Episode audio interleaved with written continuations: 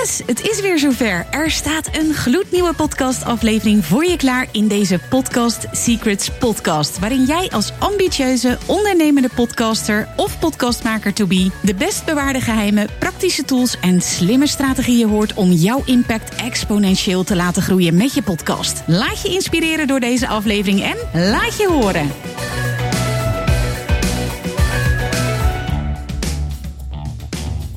Vanuit Podcast Studio Apeldoorn. Heel erg tof dat je weer kijkt of luistert. En deze keer is Eva Brouwer te gast. Eva is veel gevraagd spreker, bestseller-auteur en presentatietrainer bij haar bedrijf Pak je Podium. Eva presenteerde tien jaar lang het nieuws bij RTV Utrecht, maar het ondernemersbloed borrelde. En daarom zei ze met knikkende knieën haar baan op om voor zichzelf te beginnen. En inmiddels heb je haar vast wel eens online voorbij zien komen. Want Eva is een enorm kleurrijke persoonlijkheid die gave verhalen vertelt. Waarin haar achtergrond als historicus regelmatig terugkomt. Eva heeft zelf geen eigen podcast, maar toch heb ik haar gevraagd om hier te gast te zijn. Omdat ik haar laatst weer op een podium zag en ze deelde haar regiemethode. En ik dacht, ja, dit is echt heel tof.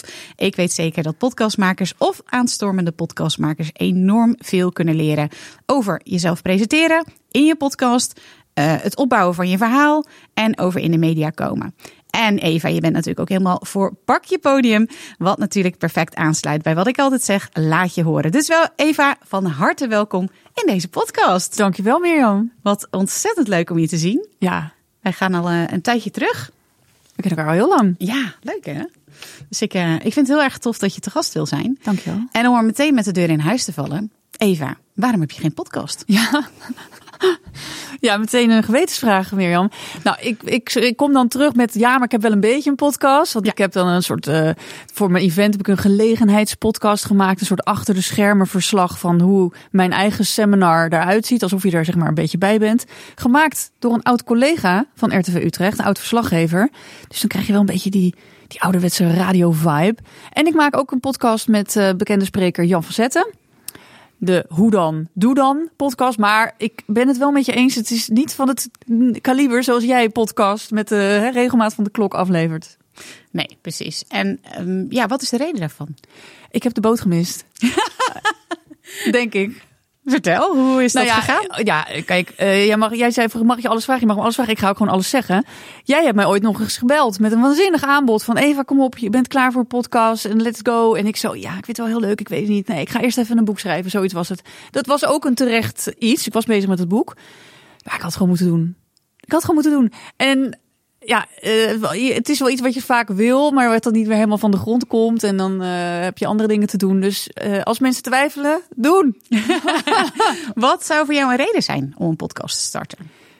Nou, ik zie natuurlijk om mij heen dat het gewoon, als je echt helemaal startend bent, is het een waanzinnig platform om zelf te oefenen met spreken, met interviewen, met eigenlijk, het is als het ware een soort slijpsteen van je eigen intellectuele eigendom. Waar sta je voor? Wat is je visie? Um, en je kan dat gewoon ongebreideld delen. Hè? Ik bedoel, de vraag is of mensen ook ongebreideld luisteren. Dat is dan even vraag twee. Maar hè, let's go. Het is gewoon een heel veilige, super toffe plek om te starten.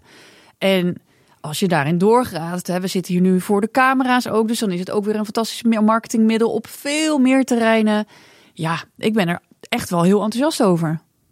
Dus, wanneer start je? Ja, nou, na, gaan we na afloop gaan we nog even een uh, boom opzetten. Maar ja, nee, ik op zich ben ik eigenlijk wel ready and willing. Dus uh, het, het, is een kwestie van tijd. Ja, ja.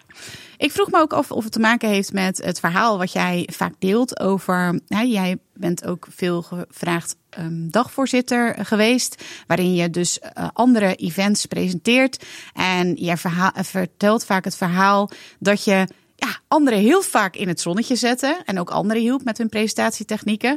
Maar dat je jezelf eigenlijk een beetje vergat. En heeft het daar ook mee te maken of heeft het daar helemaal niks mee te maken? Nou, dat is dat is ja, ik denk het wel 100%. Ik, want ik denk dat ik ook dan misschien een podcast zou kiezen waar je dan anderen interviewt. En waar blijf jij dan? Hè? Dat is ook iets wat ik heel vaak zie bij klanten van mij. Die hebben dan wel de moeite en het lef getoond om een eigen podcast te beginnen. Maar vervolgens zetten ze inderdaad alleen maar een ander in het zonnetje. En, en, en blijft hun eigen expertise eigenlijk alsof ze helemaal in aanbidding zijn van die gast. Ja. Oh wauw, wat bijzonder dat hij hier bij mij aan de keukentafel zit. Maar ja, hun eigen expertise gaat een beetje verloren. Nou weet ik niet, als ik nu een podcast zou doen, ik ben natuurlijk nu al weer verder. Maar dit was absoluut een hele grote hobbel die ik heb moeten nemen in mijn carrière.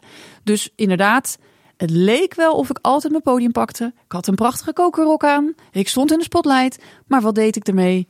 Iemand anders aankondigen. Of gauw even het verhaal van iemand anders eh, highlighten. Dus het, het was een totale negatieve overtuiging van mezelf. Ik heb geen verhaal. Heel herkenbaar trouwens, denk Ja? ik, voor heel veel luisteraars en, eh, Ja. en kijkers. Dat is het ook. Ja, ik, ik zeg nou ja, alsof het mij dat verrast. Je hebt natuurlijk gelijk, dat hebben meer mensen. En zelfs mensen die een heel heftig verhaal hebben meegemaakt, die denken natuurlijk weer. Hoe moet ik daarmee beginnen? En wie zit daar op te wachten? Weet je wel? Dus iedereen heeft daar een beetje zijn hang-ups over. En dit was de mijne. En het heeft mij dus best wel veel tijd en moeite gekost om mezelf echt als spreker en als autoriteit en als expert naar buiten te durven, uit de kast te durven duwen. Ja, want je was dus eerst presentator Ja. bij RTV Utrecht.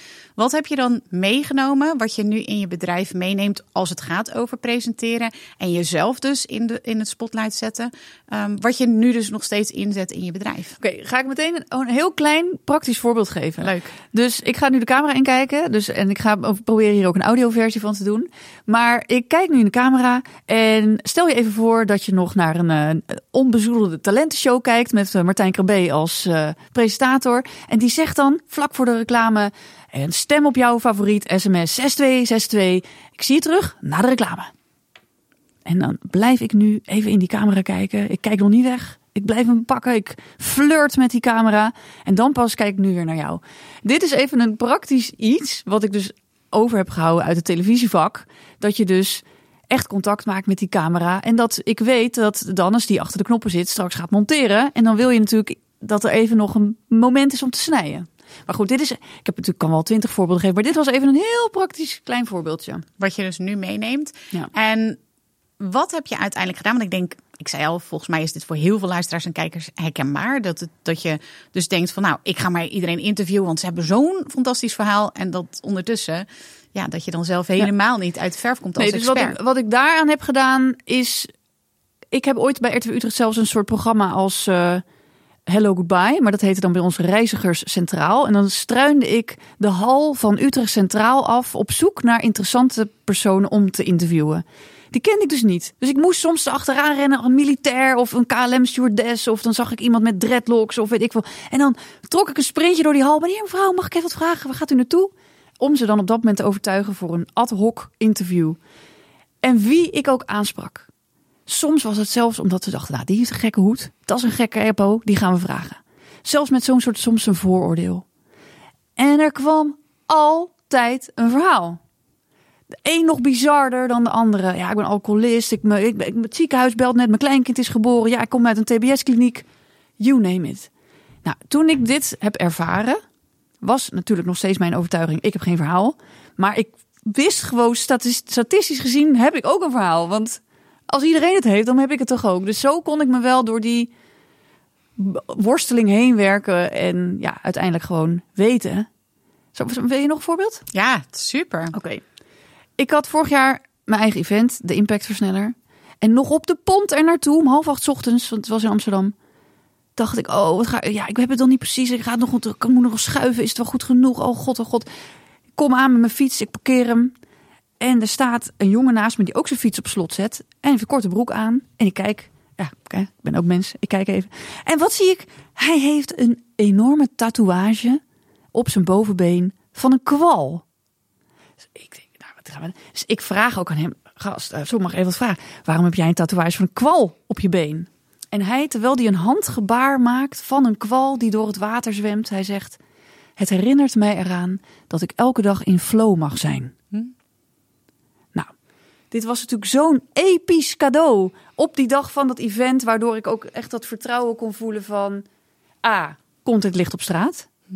B, ik mag in flow zijn. Ik mag het op mijn manier doen. Ik hoef niet als een soort Toon Hermans een helemaal afgedraaide, routineuze show te doen. Ik mag het gewoon inspelen op dat wat er zich op dat moment aandient. En dit is een soort meta-voorbeeld wat ik je nu geef.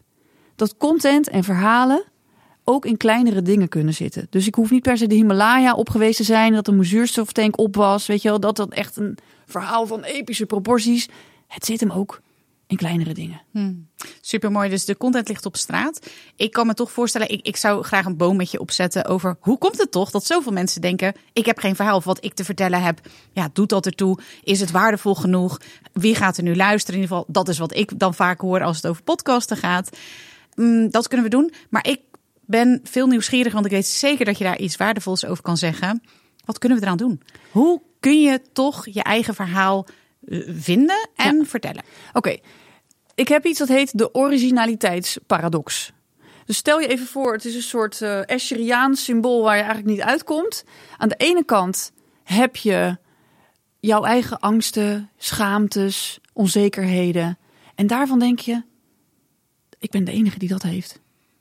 En aan de andere kant van het spectrum zit jouw kennis, je talent, je ervaring, je, al je diploma's. En daarvan denk je, ja, dat weet toch iedereen? Wat is daar nou bijzonder aan? Dus het mooie is dat je eigenlijk van beide kanten een beetje mag snoepen. Dat je dus hiervan mag weten, dit heeft iedereen. Iedereen heeft die onzekerheden en die angsten, die kan je delen, want er is helemaal niks geks aan. En dit moet je juist ook veel meer delen. Je expertises, jouw eigen onderscheidende ervaringen daarin. Want dat anderen dat niet hebben. Hmm. En dus, ja, dus hoe, nu praktischer, hoe ga je dat dan vertalen naar wat kan je dan als Jouw eerste verhaal. stap doen? Ja. Dus niet de voorbeelden pakken uit de boekjes, maar zelf nadenken: wat heb ik daar ooit mee te maken gehad? Eh, ik had een HR, ik kom altijd zelf ook dan met een voorbeeld. Ik had een HR-dame als klant, die eh, was eh, in een groot bedrijf, deed ze daar, was ze de leider van het team. En zij had een hele cursus gedaan, een opleiding over werkgeluk. Dus zij wilde dat eh, op een andere manier eh cursussen overgeven. Toen had ze allemaal voorbeelden van Google en hoe deden ze dat dan bij KLM en dit en dat. Toen zei ik, goh, jij werkt bij, bij die en die fabriek. Heb jij niet zelf een voorbeeld wat daarop aansluit? Nou, toen kwamen allemaal verhalen van de werkvloer, dat mensen elkaar aan het pesten waren, weet ik veel. Kijk, blijkbaar heb je dus zelf al veel meer waardevolle content. Is het dus veel origineler en onderscheidender. Dus het enige wat je eigenlijk hoeft te doen is een soort van schatgraven in je eigen ervaringen, situaties waar je in bent geweest, de verhalen die je Ja. te delen hebt. Hoe heb je een vraag of een concrete tip hoe de luisteraars daarmee Ja. aan de slag kunnen gaan? in de tijd dat ik ook veel als dagvoorzitter werkte, dan krijg ik dus een opdracht voor de telecombranche. Nou, de hele dag gaat over, eh, dit is een telefoon. We hebben hem ook met rubberen toetsen. Dus natuurlijk, je kan de hele dag op zo'n niveau van techniek blijven hangen. Maar dan ga ik van tevoren nadenken, wat heb ik nou met dit onderwerp? Wat is er nou belangrijk aan? Wat vind ik belangrijk aan dit onderwerp?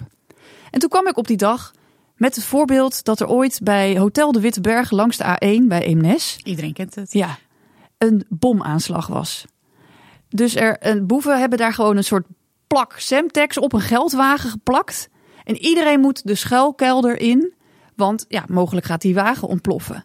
En bij RTV Utrecht hebben we binnen no time de ontbijtkok aan de lijn. Die dus net nog omeletje staat te flippen. En hij vertelt nu, ja, we zitten hier allemaal in die kelder. En eh, ja, sommige mensen zitten klaar voor jassen. Ja, het is ook wel spannend.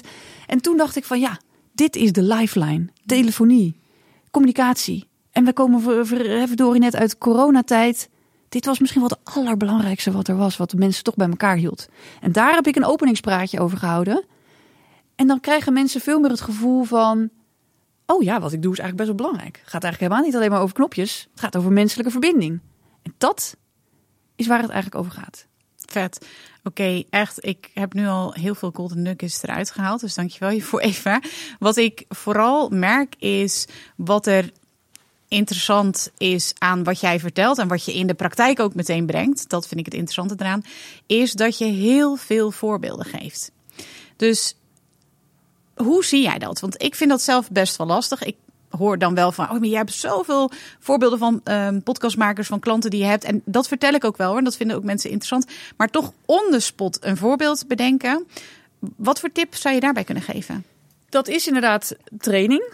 Ehm, het is dus allereerst het over het, het de negatieve gedachten weghalen dat je die niet hebt. Dus dat is al de eerste hobbel die we moeten nemen. Nou, hopelijk hebben we nu al met elkaar dat kunnen vaststellen dat, dat je dat sowieso wel hebt. en eigenlijk moet je, ik, als oefening, je gaat ehm, de stad in. En ik wil dat je terugkomt met drie anekdotes. Dus wat, weet je, het is bijna soms alsof ik naar een, eh, dan fiets ik door de, door de stad en dan zie ik een paar toeristen en duiven. En dan denk ik, maak ik er bijna een verhaaltje van. Wat zouden die doen? Eh, ik heb altijd mijn Mm. contentbril op.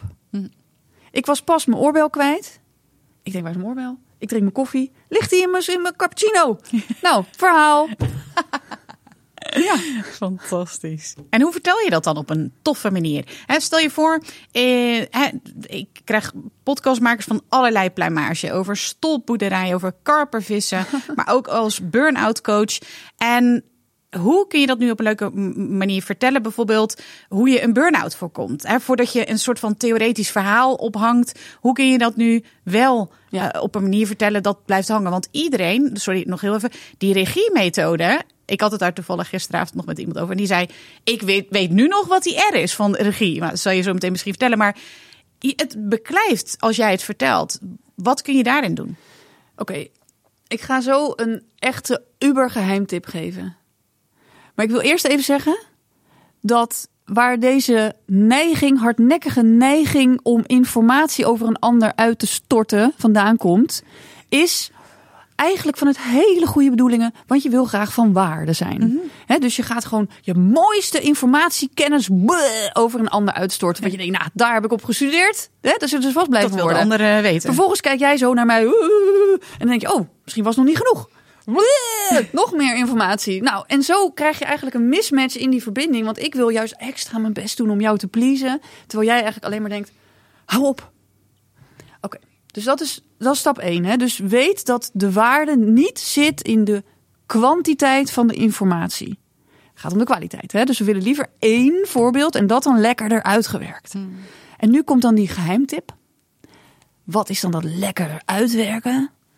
Ja, ik heb het al een paar keer gedaan. Ik vertel mijn anekdotes namelijk in tegenwoordige tijd. Dus ik switch eigenlijk redelijk snel van... was ooit een ongeluk langs de A1 of hè, een bomaanslag. Op, eh, en dan, nou, dus die ontbijtkok die staat nog eventjes om omeletjes te flippen. Boom. Dan is het net alsof je er op dat moment bij bent. Wauw. Ja, dit is echt super mooi. cool. Ik wil meer van dit soort geheimen, uiteraard. Ehm, want ja, ik zou het super tof vinden als je inderdaad ehm, de regiemethode ehm wil delen met ons. Dit is trouwens al heel saai als ik dit nu zo zeg, volgens mij. Ik weet helemaal niet of dit helemaal in de goede presentatie past. Waarschijnlijk niet. Maar waarom? Omdat ik denk dat het komen in de media voor podcastmakers, het zelf te gast zijn in podcast, dat dat de methode is om meer luisteraars te krijgen. En toevallig gisteren sprak ik nog vijf podcastmakers en alle vijf waren ze bijna nog nooit.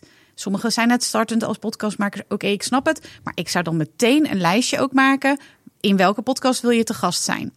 En ik denk dus dat dat een hele mooie groeimethode is om meer luisteraars te krijgen. En die regiemethode die sluit daar heel erg mooi bij aan. Wat kun je daarover vertellen? Ja, nee, ik, ik eh, zal even inderdaad uitleggen waarom ik het dan de regie heb eh, genoemd. Eh, pak de regie en die letters van R-E-G-I-E, die staan ergens voor. Waar gaat het voor mij over? Dat wij soms het braafste jongetje of meisje van de klas willen zijn. Dus we willen zo'n interview heel goed doen. Dus dan kan het zijn dat je dus een beetje die neiging krijgt van wat ik net beschreef van heel veel geven, geven, geven. Gevaar is dat je dus zelf de grip verliest over wat je heel graag wil overbrengen. Over dat je gaat zitten afwachten van wanneer komt dan die opening voor dat ene stukje wat ik graag kwijt wil. Of dat je je gewoon laat verleiden door wat die ander jou aandient en je gaat mee op een of ander pad wat niet per se jouw pad is. Dus daarom zeg ik, pak de regie. Dus weet dat je dus veel meer invloed hebt op zo'n gesprek dan je zelf denkt. Nou, dan gaan we daarmee aan de slag, hè, jongens. Dus dan hebben we vijf stappen. Die R. En dan, nou, voor de, voor de audiomensen, maar ik ga het vertellen. Ik sta dus nu te wapperen boven mijn hoofd. Wat ben ik nu aan het doen? En dat deed ik op het podium. En iedereen, boom! Ik zeg, ja, maar het begint met een R. Ja. Eh, een rietstengel. Dit is de meewuivende rietstengel. En welke techniek is dat? Als jij mij nu een vraag stelt en je zegt, eh, nou Eva Brouwers, zeg ik, correctie, nee, ik heet niet eh, Brouwers, ik heet eh, Brouwer.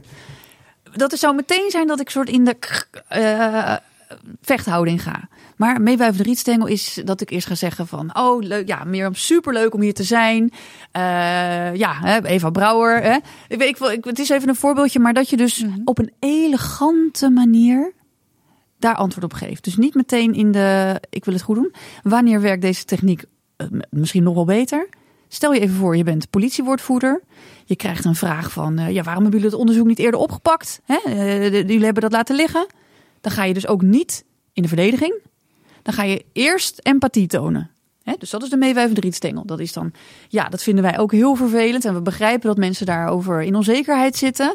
We kunnen vertellen dat we met man en macht bezig zijn om dit op te lossen.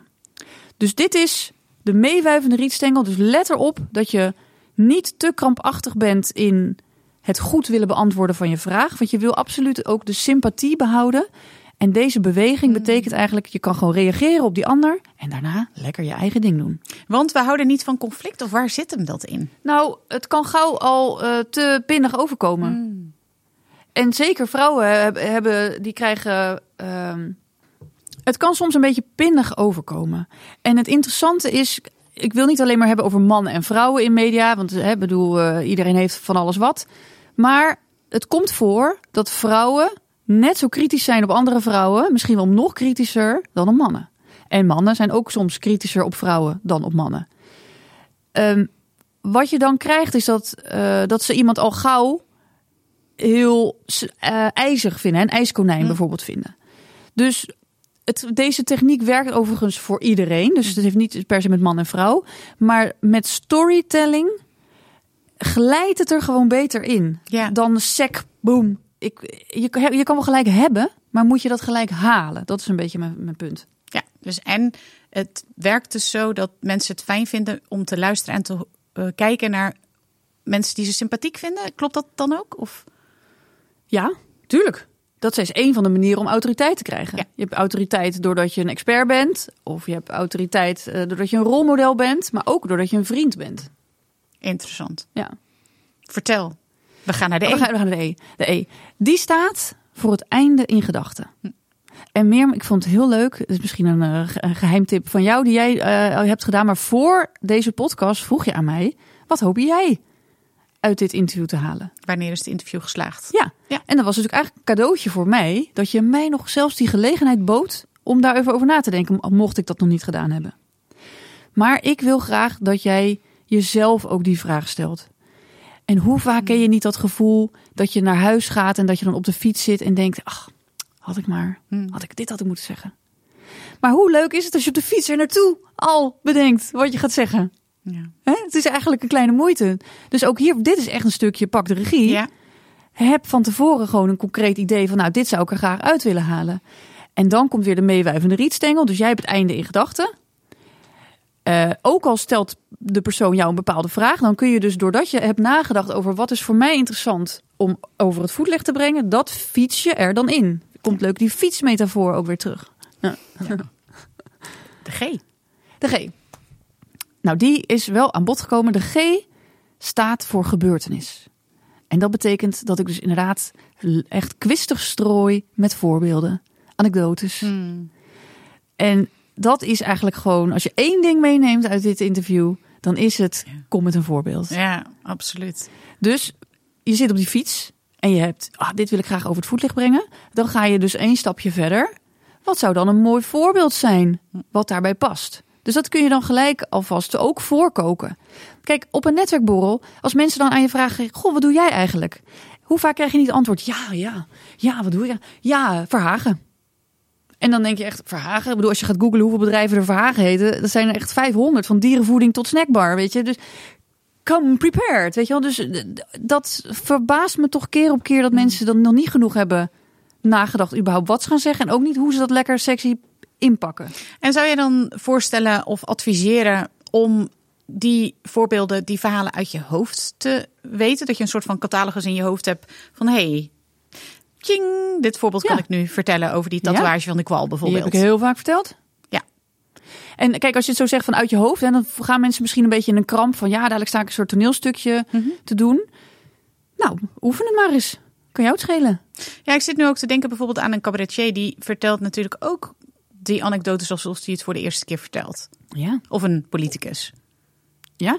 Ja, dus heel vaak zeggen mensen van ja, ik wil presenteren en dan doe ik het gewoon één keer, want dan is het lekker spontaan. Ja, ja. En die tweede keer, die voelt dan eigenlijk het meest awkward. En ja, eigenlijk zou je het dus twintig keer moeten doen. Mm. En dan ben je weer terug bij die frisheid van de eerste keer. Ben je dan ook echt voor de kracht van herhaling? Dat je dus inderdaad anekdotes meerdere keren kunt vertellen? Hoe zie je, hoe zie je dat? Mirjam, ben ik van de kracht van de herhaling? Ben ik van de kracht van herhaling? Ik ben van de kracht van herhaling. Ja. 100 procent. Nee, eh, mensen, kijk, zoals nu, wij zitten, mensen kunnen niet terugbladeren. Hm.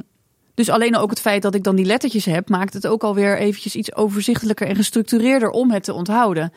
Maar er komen altijd nieuwe mensen. Die weer eh, voor het eerst in aanraking komen met jou. Sterker nog, ik heb wel eens, heb, je- doe jij yoga? Soms. Ja, ja soms. ik doe wel eens yoga en dan hoor je haar vaak hetzelfde zeggen. Hè, van, eh, ja, je voelt misschien weerstand in deze houding, maar dat staat ook symbool voor de weerstand die je in het dagelijks leven voelt. En heel vaak denk je, ja, ja, whatever. eh. en dan ineens, die ene keer denk je, ja, vrek. Ja. Dus het, soms heeft het ook tijd nodig dat het landt. En ineens is de moment, het Ja. moment daar. Heel mooi. De I. I is van interesse. Ik was pas bij een training voor leidinggevenden. En één man zegt, ja, soms komen de medewerkers in mijn kantoor. Moet ik dan een praatje mee houden? Interesseert me gewoon niet. Nou, ik zat echt met mijn oren te klappen. Ik is het, meent hij dit nou? Maar hij meende het heel serieus. Dus blijkbaar is het voor sommige mensen heel moeilijk om echt empa- empathisch te zijn. Laat staan dat ze doen alsof ze empathisch zijn. En hij zei, en ik ga ook geen toneelstukje spelen. Want ja, eh, iemand fokt honden. Ik haat honden. Ik ga daar ook niet dan de interesse in veinzen. Maar wat is interessant hieraan? Je hoeft helemaal geen interesse te veinzen. Je kan dan toch gewoon zeggen van... Goh, ja, ik heb zelf niks met honden, maar wat vind jij daar zo leuk aan? Ja. Ik vind ze nogal harig. Verharen ook. En Weet je, wees maar eerlijk. Maar dan ontstaat er toch weer verbinding en oprechte nieuwsgierigheid. Dus dit is vanuit de positie van de vragensteller. Hm. Dus jij bent die podcastmaker en je gaat iemand interviewen. Dan kun je altijd oprechte interesse vinden. Ook bij onderwerpen waar je niet per se aansluiting hebt. Maar het gaat hier over pak de regie als je in het gesprek zit. Stel, iemand stelt jou eigenlijk een niet echt boeiende vraag. Dan heb jij nog steeds regie. Dan heb je nog steeds grip op het gesprek door je niet te laten dwingen in een informatief antwoord. Goh, zo, hoe lang doe je dat al? Ja, vijf jaar. Oh, en eh, met welke materialen? Ja, met beton. Boeiend, niet. Hè? Dan ga je dus zelf nadenken. Hey, welke gebeurtenis past hierbij? Want ik heb het einde in gedachten wat ik hier uit wil halen. En ik ben de meewijvende rietstengel. Dus ook al krijg je een saaie vraag, kun jij er alsnog een mooi, inhoudelijk, misschien wel zelfs met een emotionele laag, antwoord op geven. Door een voorbeeld. Een anekdote. Ja, uiteindelijk weer wel. Ja, Ja. ja. Ja, Maar dus ook te snappen waar de wezenlijke interesse van de mens ligt. Mm, ook heel interessant. Ja. Dus niet op het. Ik, hier, ik zet nu een kopje tussen ons in. Wij kunnen een interview gaan houden over dit kopje. Het is keramiek. Hè? Oh nee, Hema. hey, nou, goh, Hema, wanneer heb je dat gekocht? Heel gevaarlijk is het om over dit kopje te blijven praten. Maar je moet naar de mens. Dus je, de lijn gaat niet zo. Er moet niet, ik- kijk nu naar het kopje. Dus we worden een beetje audio-technisch worden iets lastiger. Maar we kijken naar elkaar. Hm. Dus ik wil het verhaal daarachter. Waarom heb je deze gekozen? Wat spreekt je hierin aan? Wat zegt dit over jou? Snap je? ja, zeker. De E. Weet je, ja, de E. E. Entertainment. Entertainment. Want nogmaals, je kan het braafste jongetje of meisje van de klas willen zijn door het goed te doen. En dus heel keurig antwoord te geven. Maar wanneer wordt het leuk als het juist een beetje schuurt? Een beetje uitdagend is, grappig, zelfspot. Dus wees daarin wat vrijer. Durf eens een keer die mening op tafel te slingeren. De- Waar jij mij had gezien op het podium toen ik eh, spreker was, toen gaf ik het voorbeeld van eh Ilja Gort. Dat is die. Het is ook een bewijs dat ik gewoon nu dus dezelfde anekdote ga geven. Haha, doe ik gewoon. Ja. Ilja Gort is een wijnmaker die voorheen reclameman was.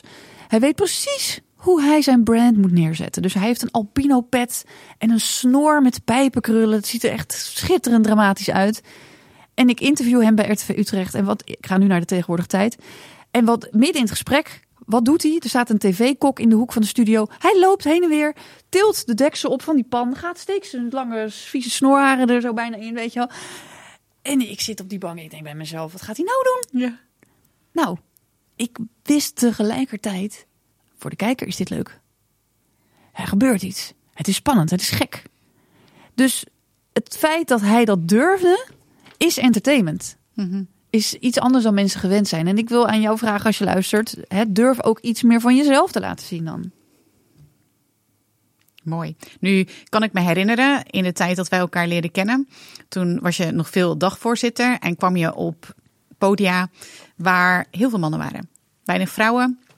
Je hebt toen eh, verteld, ik doe het nu niet, niet goed. En ik weet nog dat we in een gesprek. We zitten destijds in een gesprek. Ja, ik probeer het meteen toe te passen. We zitten destijds in een gesprek en we hadden het over. Nee, dat gaat dus niet goed. Dus En dan we- ga je nu dialoog en jij zegt tegen mij, ja, wat is je, wat is je missie?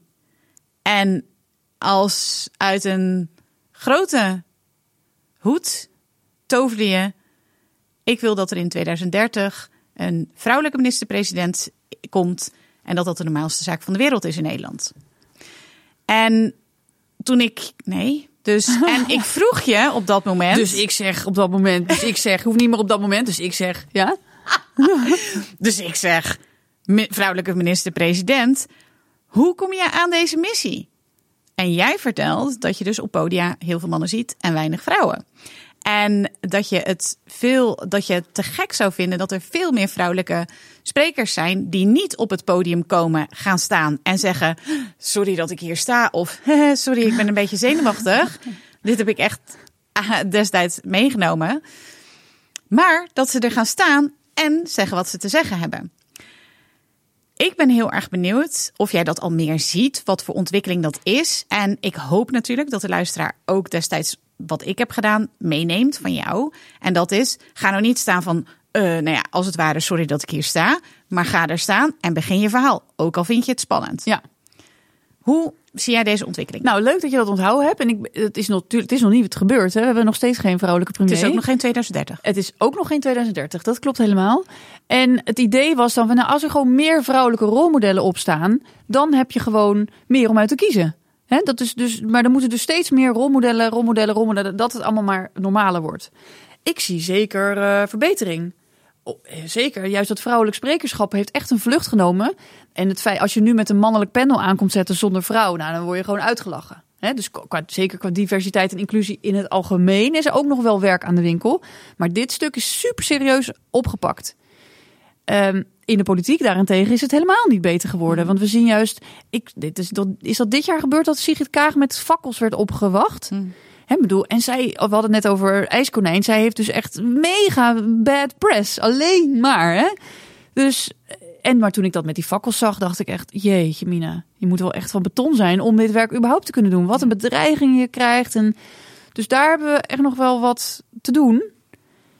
Maar je plek ownen.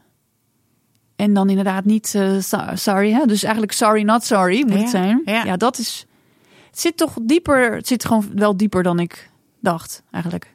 Ik dacht voorheen, toen ik jou nog niet kende, dat het op de een of andere manier ook bevrijdend kan zijn om te zeggen: ik sta hier nu, ik voel me zenuwachtig en ik sta er toch. Dit is mijn verhaal. Maar doordat ik jou dus tegenkwam, ehm, laat ik dat zeg maar achterwege en vertel ik gewoon mijn verhaal. En niet om iets te verbloemen, maar gewoon van, ja, waarom eigenlijk? Waarom zou ik mezelf bij wijze van spreken... Of zeg je van, nee, je kan ook wel je gevoel uiten van, ik vind het best Ja, spannend. je kan je gevoel uiten als dat zeg maar voor jou een echt een enorme ontlading is daarna. En dat je weet van dan krijg ik meer begrip uit de zaal. Dan dan ga ik tegen jou niet zeggen dat het dat niet hoeft. Ik, ik wil je wel zeggen dat het er vaak al veel beter uitziet dan je misschien zelf denkt. Hmm. Hoe rot jij je van binnen voelt en echt bijna wil overgeven in de coulissen, dat zien ze niet. Vaak denken de mensen in het publiek: hé, hey, ik ben blij dat jij daar staat en ik niet. Haha. Weet je wel? Dus ze vinden het al lang best Ja. en goed. Ja, dus dat gaat over spreekangst, zeg maar, op ja, spreekangst, maar in ieder geval Zenuwen. het, het sorry zeggen voordat je daar überhaupt bestaat of zo op dat podium. Toch zie ik het ook vaak in een podcast, terwijl ik juist denk van een podcast is een heel ja, mm, makkelijk medium, omdat je kan het ook weer wissen. Ik zou het niet aanraden, want inderdaad, het is vaak al beter dan je zelf denkt. En het is al waardevoller dan je zelf denkt. Ehm, wat zou je daarover kunnen meegeven? Kijk, ik, als het niet hoeft, liever niet. Weet je, ik denk soms van tevoren in de Oh god, wat waarom zei ik ook weer ja, oh. En dan kom ik op, hallo, welkom, wat leuk dat jullie zijn, bam. Dus dan kom ik met echt, alsof ik een vuurbal ben, kom ik op het podium. Ook al stond ik daarvoor nog een beetje met knikkende knietjes. I don't care. Ik ga ervoor. En in onze tijd, jongens, de drie seconden, hè, bedoel, boem, boem, zijn we weggeswiped. Dan ga je toch zeker niet de eerste drie seconden met, ja, ik vind het eigenlijk ook een beetje spannend. Met, kom op, geef ze dan iets om, om, om wat meteen interessant is. Ja. Hoe zou jij dat sowieso, ehm, hè, want op podium heb je natuurlijk heel veel ervaring. In een podcast, ik krijg dan heel vaak de vraag van, maar hoe vertel ik nu zelf een goed verhaal? Want geïnterviewd worden, nou, is best wel makkelijk. Je hoeft alleen antwoord op de vraag te geven. Al, hoewel we nu leren, maak het ook gewoon Ja. eh, onvergetelijk. Ja, en maak je het niet af met een Jantje van, van Leijen? Ja. Exact. Ehm, wat zou je daarover kunnen zeggen? Dus je vertelt zelf een verhaal in een podcast, dus een solo-aflevering. Hoe vertel je dan een goed verhaal? Ik zou dus dan beginnen met een anekdote. En hoe vaak is het niet dat je een Netflix-serie aanzet? De eerste aflevering begint. Er rijdt een Amerikaanse Cadillac door de woestijn met van die enorme cactussen, dus allemaal stofwolken. En ineens vliegt er een deur open en een man in een smoking rolt eruit. En je denkt, wat is dit? Wat gebeurt er? Nou, dat is helemaal niet erg. Dat je denkt, wat is dit, wat gebeurt er? Blijkbaar, dan ga je nog even lekker voor zitten. Van, hé, hey, ik ga kijken hoe dit afloopt. Dus dat hele gedoe met dat je alles eigenlijk al gaat verklappen en eh maak het juist spannend. Dus kan je meteen of met die anekdote beginnen of ja, iets originelers. Ik vind het dus echt een super grappige insight die je me nu geeft. Want wat ik dus doe, is toch eigenlijk een beetje zoals iedereen het doet. En dat is dan, hey, superleuk, welkom. Als ik het over een solo-aflevering heb, hè. superleuk dat je er weer bij bent. Vandaag leer je hoe je, nou, weet ik veel wat, eh, in drie stappen je eigen podcast start. Ik noem maar wat. Maar heel vaak kom ik op dat topic doordat er iets is gebeurd. Wat je zegt, content ligt op straat, dat heb ik ook vaak. Maar ik begin toch altijd een beetje, ja, zoals het hoort, nog braaf. Zodat ze weten wat ze kunnen verwachten in die aflevering. Terwijl volgens mij mijn natuurlijke staat van zijn veel meer zou zijn om vanuit een anekdote te spreken. Ja, en een andere manier zou zijn een vraag stellen. Dus dan meteen de connectie maken met de luisteraar. Heb jij, heb jij al pod Heb jij nou al die podcast? Hè? Nou, vandaag eh, ga ik je uitleggen welke drie stappen je meteen kan gaan beginnen. En dan is het net alweer iets meer verbonden met degene die luistert. Hoe belangrijk is dat? Hoe belangrijk denk jij dat dat is, Mirjam? Ja, ik denk dat het heel erg belangrijk is. Ja, ik denk ook dat het heel erg belangrijk is. Verbinding, Kun je natuurlijk. daar een voorbeeld van geven, Eva? Ja, eh, hoe vaak hebben we niet naar 80 eh, PowerPoint slides zitten kijken van iemand? De- en dan, ook als eh, voormalig dagvoorzitter, zeg ik dan: Goh, ik zie je 80 slides in 20 minuten. Ik denk, misschien is dat een beetje veel. Nee hoor, nee, druk heel snel door. Nee hoor, druk heel snel door. Nou, ja, bedoel, de- ja, ik moet een beetje huilen. Ja. Dus Ben je tegen slides überhaupt? Of hoe, hoe zie je dat? Nou, ik ben wel. Als we, als we een kamp moeten kiezen met of zonder slides, ga ik toch wel in de zon zitten. Echt? Tuurlijk, ja, nee, maar even serieus. Wat wordt er toch een. Het is toch één groot panzer wat daar staat. Hè? Van eh, we kunnen al. Ik heb ooit met, met technici gewerkt en mooi. Ik zei, jullie mogen maar vier slides. Weet je, dat was dan al echt op mijn kant een concessie, want eigenlijk wilden ze er dus 187. Wat gingen ze doen?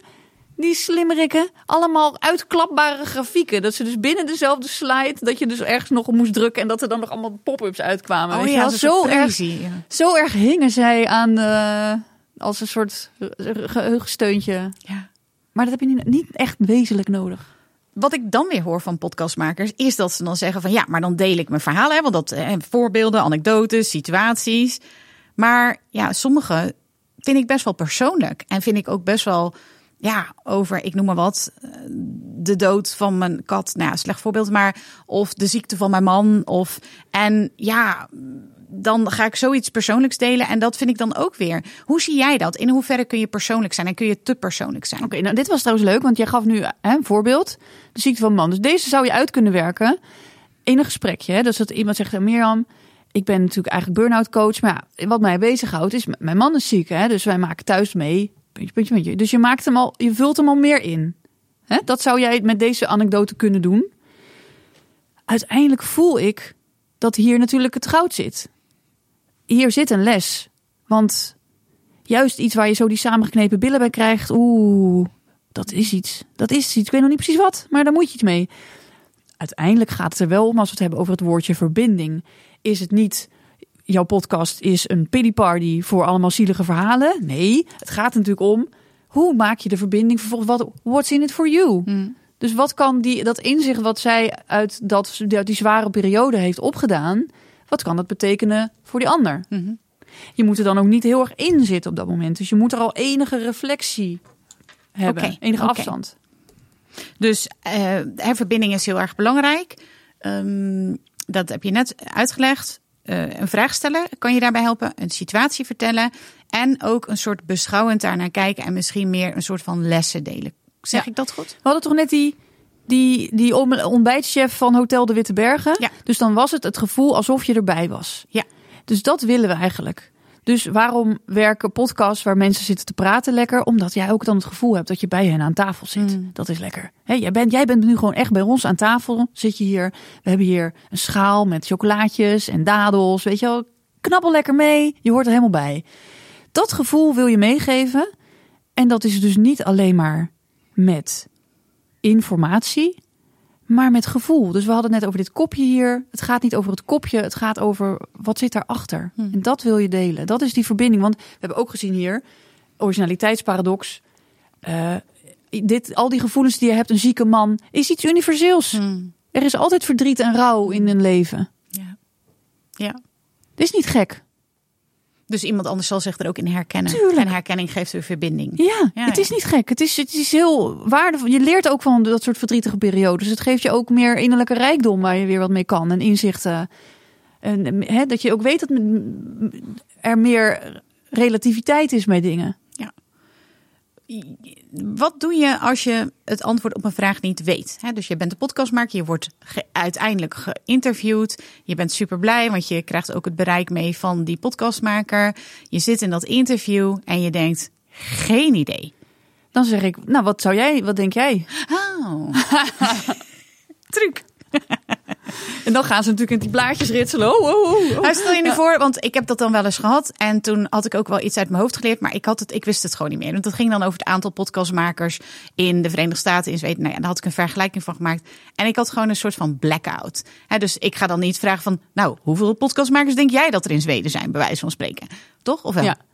Nee. Nee. Nee, Nee. precies. Nee. Dus wat, ja, heb je daar idee bij? Dus als je een blackout krijgt. Ja, je krijgt echt een blackout tijdens een interview. Ja. Je bent uiteindelijk blij dat je in dat interview zit, maar je bent ook een beetje zenuwachtig. Want ja, je zit wel eh, bij, weet ik veel, Giel Belen of zo. Ja. En je hebt zoiets van, ik heb geen idee wat het antwoord op deze vraag zou moeten zijn.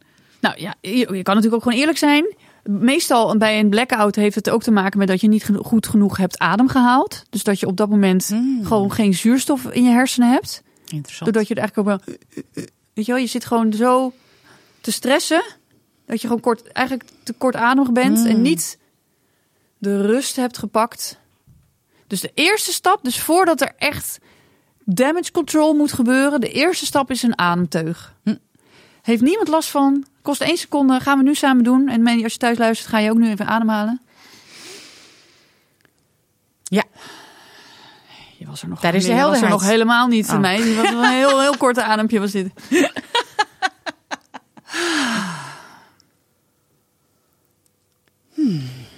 Dus natuurlijk best wel lef hebben om voor je gevoel Hmm. even zoveel stilte te geven. Want dan denk je, oeh, ik geef geen waarde, ik geef geen waarde. Maar dat is even tijd kopen. En in die ademteug heb je hopelijk al jezelf ook weer tijd gegeven om of op dat idee te komen. En dan is de vervolgstap. Even kijken, wat was het ook alweer? Ehm, denk, denk. Nou, ik ben het even kwijt. Dat zou kunnen. Of, nou, kom ik zo even op. Zou ook nog kunnen. En de, in de last resource is gewoon... ehm, nou, ik neem even een water. Vertel jij maar even wat. Ja, Dat zou ja, ook nog kunnen. Ja. ja, ik zit te denken, ik heb het op podcast Summit live gehad. En toen was ik dus de stelling kwijt. Ik zou een stelling poneren. En toen was er opeens iemand in het panel. Het was een panel van vijf personen. En diegene zei... Oh, maar ik heb nog wel een vraag. En toen was ik dus saved by the bell. Maar ik, had, ik heb het twee keer gehad. Dus op dat moment dat ik ja, vergat... maar dat was dan in mijn rol als interviewer... wat ik ook alweer wilde zeggen. Het was niet slechte voorbereiding of zo, want ik had super goed voorbereid, maar het was toch een soort van. Ja, dan is het bijna een soort hypervoorbereiding misschien wel. Nou, misschien is dat het ook al. En, dat je, en dat je het heel graag goed wil doen misschien. Ja. Nee, dat is ook zo. En het was mijn tweede keer op podium, dus ik had ook Ja. zoiets. Oké, kan gebeuren. En weet ook dat het publiek eigenlijk zeker, dat warme bad wat jij daar hebt gecreëerd, het waren alleen maar mensen die dol op je zijn. Denk je dat die het jou niet vergeven als je even de stelling niet meer weet? Maar uiteindelijk is de makkelijkste is zo even aan een ander vragen. Van, goh, weet iemand die stelling nog? Ja. Weet je wel? En daar ook heel cool as a cucumber over zijn. Heb jij het wel eens? Ik Een heb heel soort van blackout. Ja joh. Nou kijk, luister. Oké, voordat ik dat ga vertellen wil ik nog even zeggen. Ik, had, ik was bij een eh, event en dat ging over kwantumfysica. Interessant. Ja, nou, als je het kan volgen, super interessant. Dus ik op een vraag op een gegeven moment aan het publiek: begrijpen jullie waar dit over gaat? En zij allemaal: ja, ja. Ik zo: oké, dan gaan we verder. Dus, en dat werd eigenlijk heel grappig, weet je wel. Het was zo geestig. Dus ik had ook geen gêne op dat moment. Dat is natuurlijk, het is uiteindelijk de gêne die ook parten speelt. Imposter syndrome. Ja. Ik val door de Van, mand. Oh nee, maar ik dacht, weten ze niet dat ik... Oh, Ja. kwantumfysica. Oh, ik moet alles weten van kwantumfysica. Oh. Nee hoor, hoeft helemaal niet.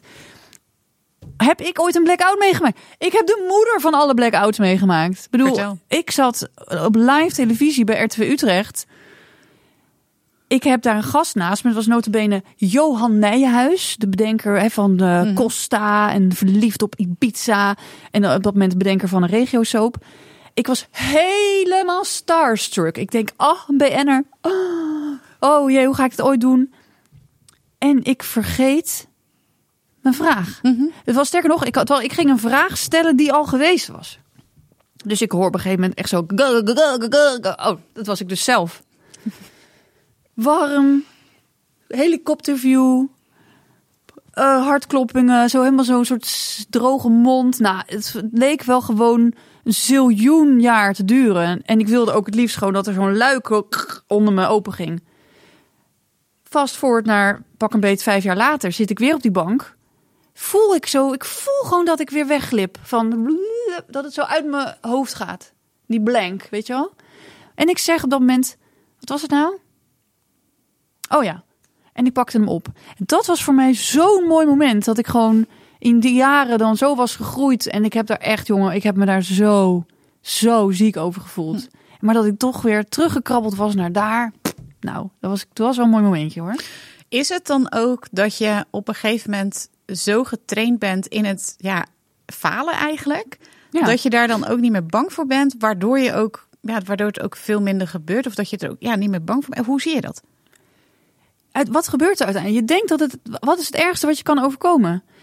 Dat je denkt op het moment dat je de eerste keer. Ik kom, ik kom altijd met een voorbeeld, ik weet niet waarom. Maar inderdaad, ik zie voor me dat ik de eerste keer live doe op Facebook. En dat het dan mislukt. Ja, ja. En dat mensen in de comments zetten. Ja, want Mercurius is ook in retrograde. Zoiets, weet je wel. Dat je echt denkt van. Oké, misschien is dat het.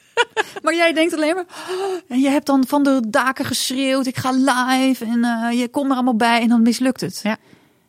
Op dat moment is die gêne zo groot. En later leer je ermee omgaan. Nobody cares. Het is echt werkelijk één vingerknip. En ze zijn alweer met iets anders bezig. Ze gingen gewoon een bakje pinda's halen. En het was weer weg. Weet je wel? Je, je maakt er veel te grote big deal van. Ik moet ook denken aan een webinar die ik zelf heb gegeven, waarbij het dus ook helemaal misging.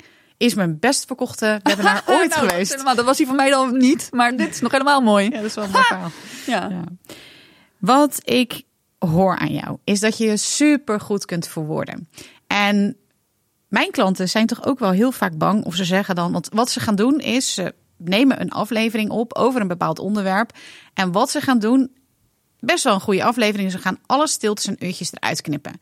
En daarvan zeg ik altijd, weet je, mensen willen gewoon jou horen en dat betekent ook de stiltes en de uurtjes, dus laat ze er lekker in zitten. Het scheelt je ook nog eens een heleboel tijd.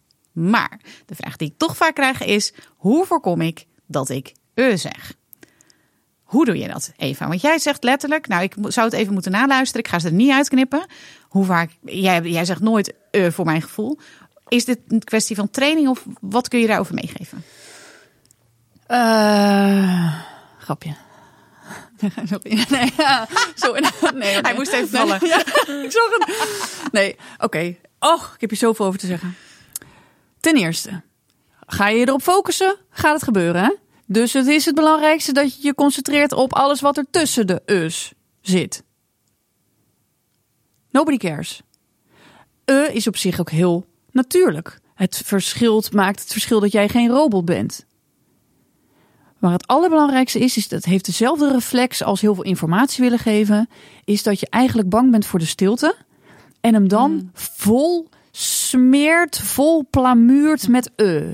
Ja, dus eh, dan ben je, ben je dus niet stil. Dan lijkt het alsof je toch iets van waarde geeft, want je bent in ieder geval geluid aan het produceren. Eh, en dan kom je er weer op. Dus wat moet je dan doen? Zip het. Zip het. Gewoon geen lucht uit je mond. Want dit, eh, dus als je al je Ah. mond dicht doet, komt er al geen lucht uit. Wat gaan we nog meer doen? Je gaat je zin gewoon afmaken. De stem gaat naar beneden. Zet een punt. Hm. Want heel veel zinnen die gaan zo. We zitten nu bij een voorstel eh, rondje bij de hockeyclub. En iedereen moet aan de beurt. Nou, ik ben eh, Marlies en ik woon in Zoetermeer. En ik heb eh, drie kinderen. En ik eh, werk heb een hondenuitlaatservice. En ja, ik hou heel erg van pasta en chocola. Ja, wat moet ik eigenlijk nog meer zeggen? Ken je die? Dat het dus Gaat aan het elke einde... keer naar boven. Gaat dus elke keer naar boven. Waardoor je brein ook denkt van... Ja, ik ben blijkbaar nog niet klaar. Want, want iedere keer ga ik nog omhoog met mijn stem. En dan hoor je vaak ook zeggen... Ja, ik weet eigenlijk niet wat ik nog meer moet zeggen. Nou, eh, dus dat dus. dus. Dus wat hebben we hier te doen? We we zitten op de fiets naar de hockeyclub toe. We gaan nadenken eventueel van wat ga ik daar dan zeggen. Dus je kan zeggen van... Nou, wie heeft hier een hond? Mag ik even handen zien? Oh, ik zie nou... eh, ja, ik ben Marlies en ik heb mijn eigen hondenuitlaatservice. Pasta. Van mij hoeft niet per se altijd man en kinderen erbij hoor. Heel, van mij, maar voor sommigen is dat wel leuk, maar voor mij hoeft dat niet per se. Je kan ik ook gewoon focussen. Zoetermeer, punt. Ik ben getrouwd met Martin, punt. En ik heb twee kinderen, punt. Dat bedoel je?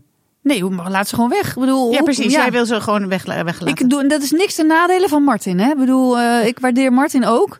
Maar het is wat als je nou echt een impact wil maken bij die hockeyclub, waar potentieel de helft een hond heeft, die jij misschien kan uitlaten, richt je dan daarop. Duidelijk. Alles, alles is een podium, hè? Mooi. Ja, geweldig. Oh, ik, eh, ja, ik eh, vind het super interessant. Podcastmakers die lopen er dus vaak tegenaan dat ze het toch lastig vinden om zichzelf te laten horen, om hun eigen stem te vinden, om dan toch een soort van imposter syndroom te overkomen om eh, te vertellen wat ze te vertellen hebben. Wat heb jij voor tips voor deze podcastmakers die dus eigenlijk een podium willen pakken, maar dan in een podcast, om ook toch daadwerkelijk te starten? Wat zou je tegen ze willen zeggen? Kon het licht op straat? Begin gewoon bij je eigen belevingswereld en heb er gewoon vertrouwen in dat dat genoeg is. Dat je daar begint en je groeit uiteindelijk ook mee. Dus later sta je misschien op dat hele grote podium en heb je weer nieuw materiaal, maar je bent gewoon nu op het punt waar je nu bent. Maak dankbaar gebruik van de ervaring die er nu al is. We zijn gewoon geïnteresseerd in jou. Wat is het verhaal? Waarom ben je hier nu gekomen? Waarom vind je het zo ontzettend belangrijk dat alle mensen weten van dit onderwerp? Wat zijn de grootste valkuilen rond dat onderwerp? Welke voorbeelden heb je daarvan? Wat zijn de resultaten van je klanten? Wat was de situatie voor? Wat was de situatie daarna? Wat was jouw invloed daarop? Dus dat, die, juist die menselijke component van jouw onderwerp. Dus niet de ISO-wetgeving of eh, hoeveel vitamine er in een komkommer zitten. Maar meer ook hè, van wat moeten we allemaal meemaken? Welke struggles om? Daar zit het goud. Mooi. We hebben het over solo-aflevering gehad. Nu zijn er toch veel podcastmakers die ook interviewen of die alleen interviewen. Je hebt natuurlijk heel veel interviews gedaan. Wat is nu een goede voorbereiding? Bereid je het heel goed voor of juist niet? Hoe zie jij dat? Ik denk dat, een, dat het belangrijk is om het in te kaderen. En wat bedoel ik daarmee? Je kan een heel breed portret van iemand schetsen, maar je kan ook ergens op focussen. Dus in plaats van, en wat is je lievelingsboek en wat zijn jouw tips om naar te luisteren en eh, welke reis? Een heel specifiek voorbeeld. Ehm, dus dan moet ik nu natuurlijk ook wel zelf met een voorbeeld komen. Ehm, Kijk, wat jij hier doet, is eigenlijk een niche pakken binnen het grote podcast gebeuren. Dus jij wil eigenlijk weten, hoe kunnen we ook als we geïnterviewd worden, toch onszelf laten horen. Dat is een beetje de insteek van deze podcast. Dat is dus een heel goed gerichte subvraag binnen de grote wereld van podcasten. Dus je moet het inkaderen. En dan zie je dat je alsnog een uur kan vullen. Ja, dus laten we nog eens als voorbeeld nemen die burn-out coach die een, bijvoorbeeld een slaapexpert eh, bij zich heeft, gaat interviewen. Hoe zou die dat dan bijvoorbeeld kunnen inkaderen? Nou, dan moet je dus ten eerste ook nadenken over wat is dan bijvoorbeeld je eigen ervaring met slaap of slaaptekort. Natuurlijk willen we heus wel weten wat dan de consequenties daarvan zijn. Maar dan is het, vind ik het wel goed dat het dus helemaal sec gaat over slapen binnen het context van burn-out. En dat we er niet allerlei rimram bij gaan halen. Snap je? Ja. Is, Ja. dat, is dat een, geef ik dan goed antwoord op deze Ja, kwestie? zeker. Kijk, ik durf me nu even kwetsbaar op te stellen. Want ik vraag me dan af, hè, heb ik nu goed genoeg antwoord gegeven op deze vraag? Ja. Oké, nou, Zeker. vinken we hem af. Is Hoppa. ook trouwens een mooie. Dus hoe kun je verbinding krijgen met je luisteraar? Het is al een aantal keer aan bod gekomen in dit interview. Ook door je kwetsbaar op te stellen. Ja, en ik bedoel, ik vertel ook dingen die ik niet goed heb gedaan. En dat, Mm. daar houden, mensen ook van. Ja, hè? Maar dat doe ik niet omdat mensen ervan houden. Het is niet een trucje. Ik bedoel, ik, vind het, ik, ik ben van huis uit ook wel een beetje een joker. Dus het is ook wel mijn go-to rol om soms een beetje de lolbroek uit te hangen. Ja, gaaf. We hebben het gehad over de regiemethode. En als je dus inderdaad eenmaal in de media bent, dan heb je dat interview. Jij hebt aan de andere kant van de tafel gezeten van de media. Hoe kunnen podcastmakers met hun podcast nu vaker in de media komen? Wat zou je daarover kunnen meegeven? Nou, wat dan heel belangrijk is, is te weten dat journalisten eigenlijk best lui zijn. En niet per se eh, happig zijn op eh, PR-achtige dingen. Dus dat is interessant. Dus aan de ene kant houden ze wel van een pan-klaar verhaal, maar ze houden niet van een zweem van commercialiteit eromheen. Maar als jij zeg maar een casus ook kan aanleveren, die, dus, dus zeg maar, je hebt een onderzoekje over burn-out. We hadden net over slaaptekorten bij burn-outs. Het blijkt dat op het werk puntje, puntje procent uitvalt door. Hier is personage Ingrid, die eh, eh, hoogwerkende functie had bij eh, de Belastingdienst, maar door slaaptekort. nou, dus er moet een soort actueel haakje aan zitten. En de vraag is, kan jij dat leveren? Dus bij een nieuwsprogramma moet het echt een soort nieuwswaardigheid zijn, maar bij een blad kun je al sneller erin komen. eh, door juist ook dat verhaal te embodyen. Dus of het is een klant van jou, of je bent het zelf. Ja. Een soort van human interest. Juist. Of juist een heel actueel haakje. Wat ik dan had gedaan bij de lancering van mijn boek is een klein onderzoekje gedaan. En dat onderzoekje was dan het actuele haakje om de pers te benaderen. Ja, en wat, welk haakje was dat? Dat was dat er in Nederland helemaal nog niet zoveel podcasts Ja. zijn. Nou, dat is natuurlijk super. En dat had ik dan gestaafd met onderzoek. Met cijfers die ik nu ook even niet meer weet. Maar die- dat had ik dan een Ja. onderzoekje gedaan. En daaruit bleek dat ja, in Nederland, als je het vergelijkt bijvoorbeeld dus met Zweden of met Amerika, dat er helemaal nog niet zoveel podcasts zijn. Terwijl dat wel overal in de media geroepen wordt. Het lijkt zo, ja. Ja, dat, maar dat zeg, ja, als ik een artikel lees of laatst ook nog weer een, een documentaire. En dan ja, maar er zijn al zoveel podcasts in Nederland dat ik denk, doe je huiswerk. Er zijn helemaal niet zoveel podcasts. Ja, grap, ja, dat is wel een heel interessant punt. Want toen jij ooit, aan het begin van dit gesprek hadden het over dat wij een gesprek hadden, dat is ook alweer twee, drie jaar geleden, weet je wel. En toen dacht ik ook al misschien van, oh, er zijn al heel veel podcasts, wie ben ik nog? En hè, was ik toen maar ingestapt. Dus zo, kan je, zo, zo werkt het inderdaad. Ja. Als er nu luisteraars en kijkers zijn die naar dit interview hebben gekeken, wat zou je dan in ieder geval willen dat ze meenemen? Ja, eh, ga die voorbeelden gewoon sparen. Dus heb in die zin de regie op wat je gaat vertellen. Dat je dus niet laat overvallen door die vraag van iemand anders. Maar dat je dus zelf met panklare voorbeelden kunt komen van die, die illustreren wat jouw expertise is. Hè, eh, heb er een in de categorie voor. Dus wat was er toen het niet goed ging? Wat is de situatie daarna? Wat zijn onderdelen van het eh, werk wat jij doet? Welke voorbeelden passen daarbij? Dus dat is iets wat je gewoon nu meteen kunt gaan maken. Ja. En nu heet jouw event natuurlijk de Impact Versneller. Ja. Hoe kun je met een podcast je impact versnellen?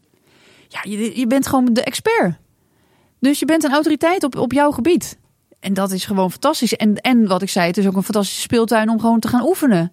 Dus als je eh, ambities hebt om zelf ook te gaan spreken, beter ga je nu lekker oefenen. Hè? En niet wachten tot er een telefoon gaat. Nee, je neemt de regie en je ontwikkelt nu je eigen intellectuele eigendom. En al die voorbeelden die jij geeft, horen daar ook bij. Je hebt ook een boek geschreven. Ja, klopt. Wat is het, ehm, het, het hoofdthema van dat boek? Ik heb, eh, ik heb er meerdere, maar de laatste was van. eh, in tien stappen online je podium pakken, online presenteren. En die heb ik in coronatijd gemaakt. Mm. Nou, toen heb ik die golf gepakt en helemaal opge, opgesurfd.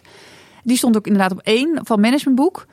En uh, ja, dat gaat eigenlijk over dat mensen denken dat voor de camera presenteren eng is of onpersoonlijk. Maar ik wil eigenlijk kenbaar maken dat welk middel je ook gebruikt, juist door die voorbeelden, dat het veel persoonlijker en die verbinding waar we het over hadden, het veel persoonlijker is dan je denkt. Ja, mooi.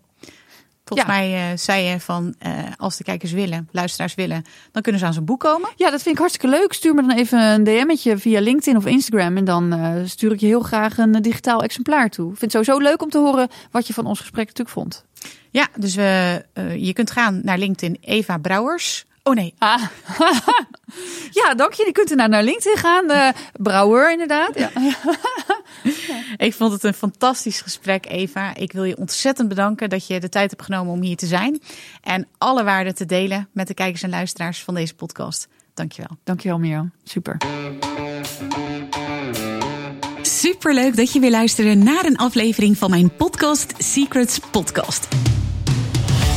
Ik kijk er alweer naar uit om een volgende aflevering voor je op te nemen. Tot dan! In de tussentijd heb ik nog een aantal hele toffe dingen voor je. Ben je een podcast starter en ben je door het luisteren van deze aflevering enthousiast geworden om je eigen podcast te starten? Schrijf je dan nu in voor mijn podcast masterclass, waarin ik mijn beproefde supersnelle podcast startformule deel, die inmiddels honderden podcastmakers to be succesvol toepasten. Ga naar mirjamhegger.nl slash masterclass, meld je even aan en je doet gratis mee.